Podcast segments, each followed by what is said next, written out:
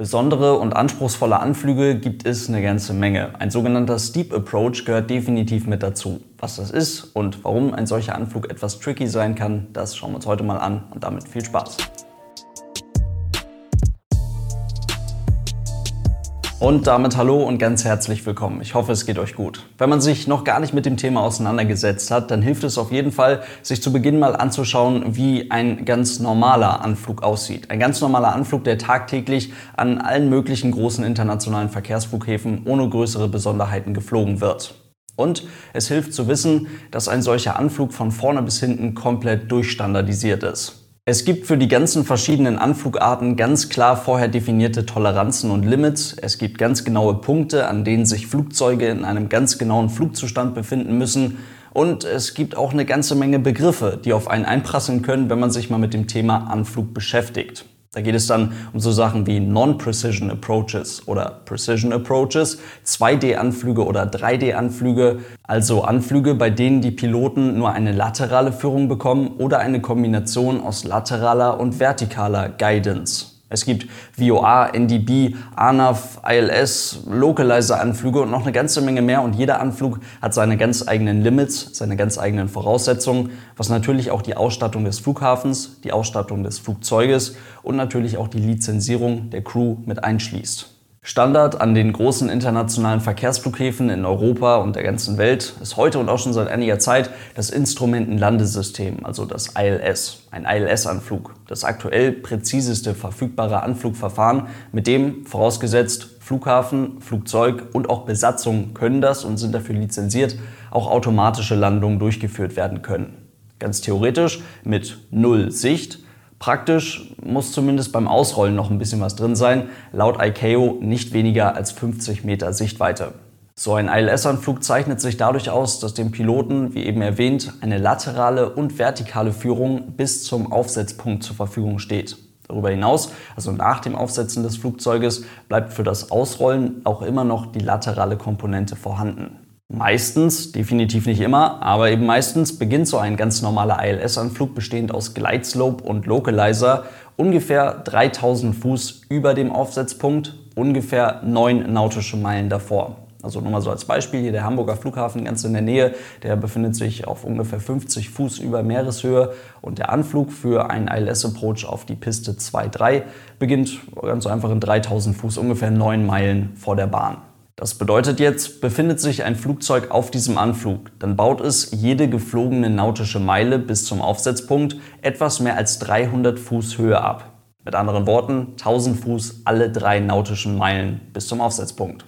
Das ergibt sich aus einem Standardgleitfahrt von 3 Grad.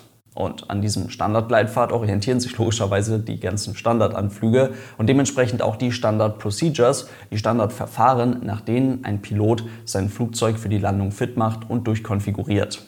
Für ILS-Anflüge der Kategorie 2 und 3, also die Anflüge, die möglichst geringe Minima oder sehr geringe Minima ermöglichen, um halt eben auch bei schlechten Sichtverhältnissen landen zu können, ist dieser Standardgleitpfad von 3 Grad sogar Vorschrift. ILS-Anflüge der Kategorie 1 dürfen auf einem Gleitpfad von 2,5 bis 3,5 Grad geflogen werden.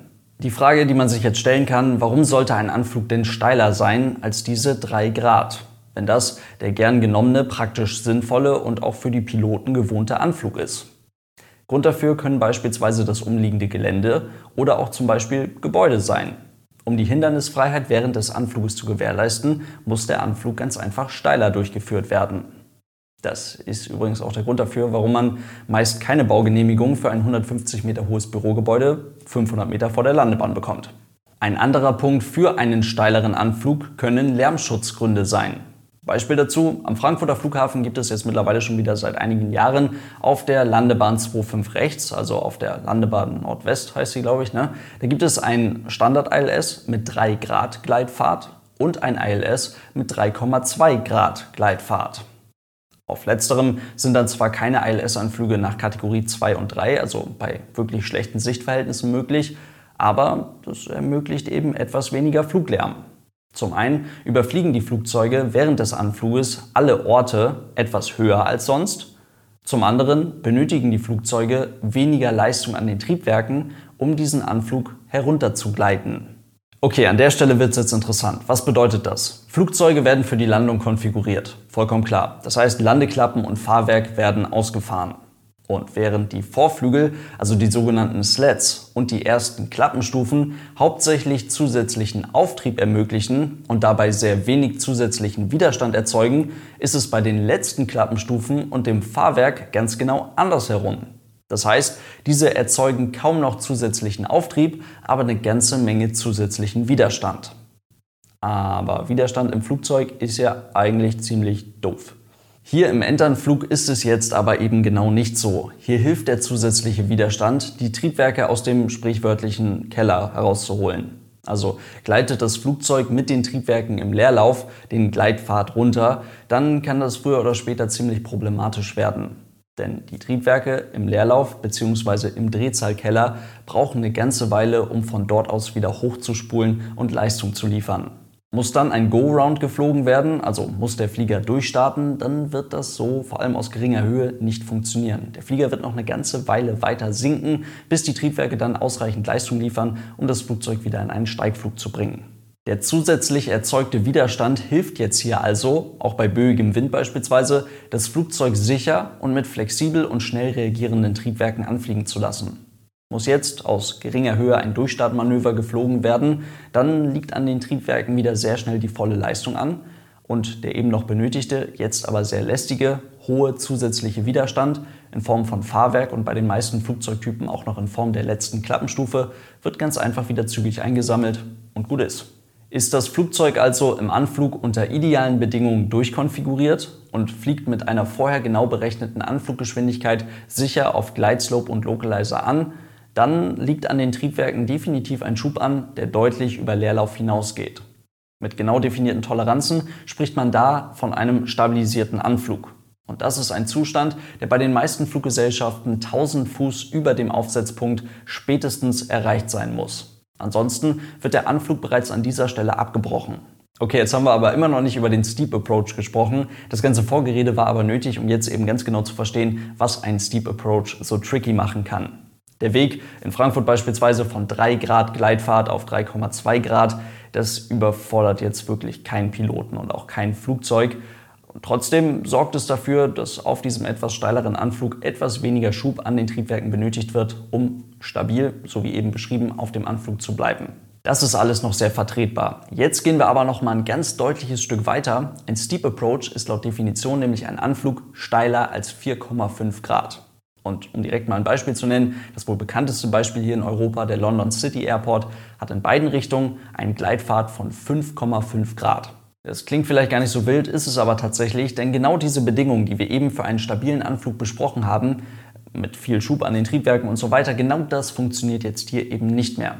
Die meisten Flugzeuge, die voll für die Landung durchkonfiguriert auf einen so steilen Gleitpfad gehen würden, könnten weder auf diesem Gleitpfad verlangsamen, noch könnten sie überhaupt die Anfluggeschwindigkeit halten. Ganz im Gegenteil, sie würden weiter beschleunigen.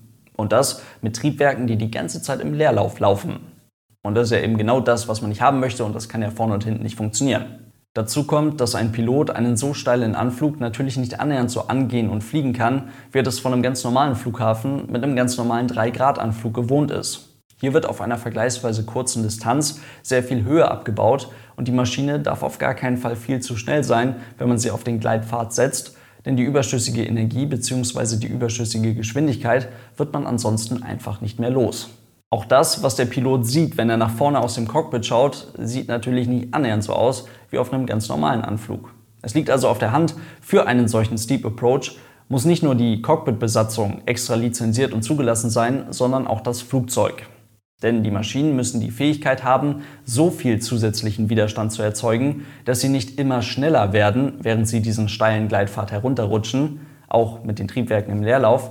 Ganz im Gegenteil, sie müssen sogar so viel zusätzlichen Widerstand erzeugen können, dass man die Triebwerksleistung auch auf diesem Steep Approach nochmal deutlich erhöhen muss, um die Anfluggeschwindigkeit halten zu können.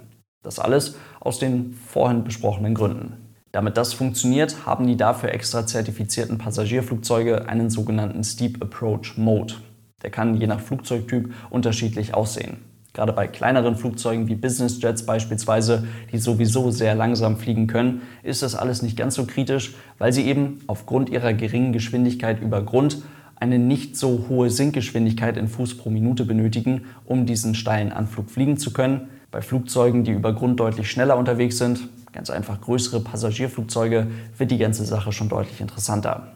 Moderne Verkehrsflugzeuge, die heute für einen solchen Steep Approach zugelassen sind, sind beispielsweise der Airbus A318, der Embraer E190 oder auch der A220-100. All diese Flugzeuge nutzen im Unterschied zu einem ganz normalen Anflug bei einem solchen Steep Approach einen Teil ihrer Speedbrakes auf der Tragflächenoberseite, um eben den ganzen Anflug über zusätzlichen Widerstand zu erzeugen, um eben genau diese ganzen Kriterien zu erfüllen, über die wir in den letzten Minuten gesprochen haben.